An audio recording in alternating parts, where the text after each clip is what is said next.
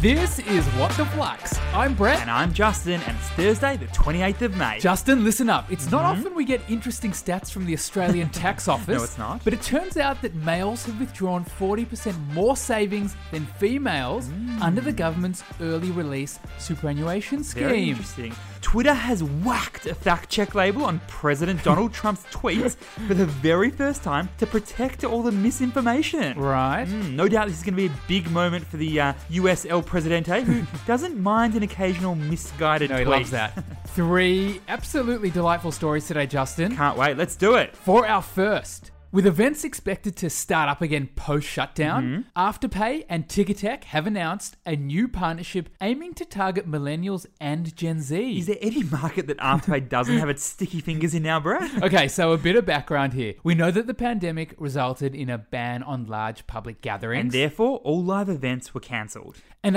unfortunately, the entire industry pretty much came to a standstill. Well, now, as the early signs of normality are starting to emerge, we're seeing the first of new business partnerships form. In a supposed world first, Road exclusive. Ticketek is partnering up with Afterpay to offer pay plans, AKA short-term for loans. its customers. So, what's the key learning here? Afterpay considers itself a barometer for retail spending, and if that's true, then we could see a live music and live event boom. Afterpay claims that it's guided by its customers in terms of which industries it enters next. So the fact that both Afterpay and Ticketek target millennials and Gen Z, Yep. this partnership definitely makes sense in a post-pandemic world. And so, Ticketek is aligning itself with the number one when it comes to spending. For our second story, Warner Music, the giant record label, is set to have an initial public offering or IPO. And this is the latest music company to cash in on the music Ooh. streaming's growth spurt. This is interesting. So, what's the backstory here? And who is Warner again? Warner markets its music through labels and also works with songwriters like Katy Perry and Lizzo and plenty more. And Warner Music has been doing good as hell in the last few years.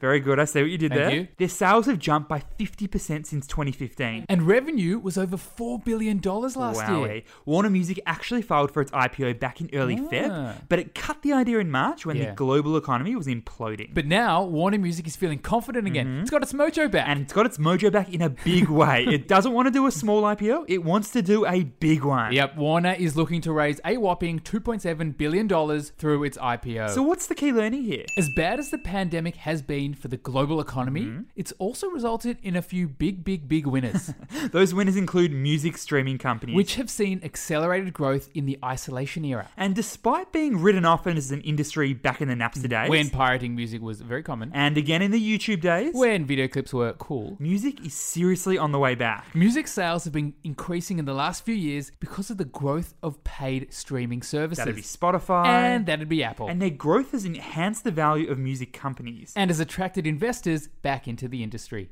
For our third and final story, the iconic, the huge online fashion retailer is making the big move to Ooh. 100% recycled delivery satchels. Very nice. So here's the background on this one. The Iconic has been enjoying a nice bump in online sales during the pandemic. Yep, that's right. It actually locked in the best week of sales and traffic for all of 2020 last week. And now the Iconic is announcing that it's making the big switcheroonie from its traditional black satchel packaging Mm-hmm. Yep. to white packages made from 100% recycled plastic. And it reckons it's the first major retailer in Australia to do it. Yeah, the Iconic wants to focus more on sustainable alternatives because of the impact plastic packaging has on the environment. So, what's the key learning here? Over the last five years, there has been a significant shift in consumer preferences. And the iconic is just adapting to their customers' demands. a Monash University study showed that 92% of consumers believe that sustainable business Mm-hmm. practices should be standard. Yep. While in the good old days, price and convenience were the main reason for purchases. Many consumers now want to buy ethical products from socially conscious brands. And as consumers' expectations change, brands and retailers need to adapt to their needs. So, the Iconic's move to have all of its packaging made using recycled materials Mm-hmm. by 2022 seems to be both a smart move for a business with a corporate conscience. And also seems like they're just following the trend of what their customers want. Flux family, no one likes to be caught out at work for not knowing what's going on in the Very business true. world. Happened many times. Be a good friend and tell your mates about what the Flux. We would love to grow the Flux family. Thanks for listening, and we'll see you tomorrow.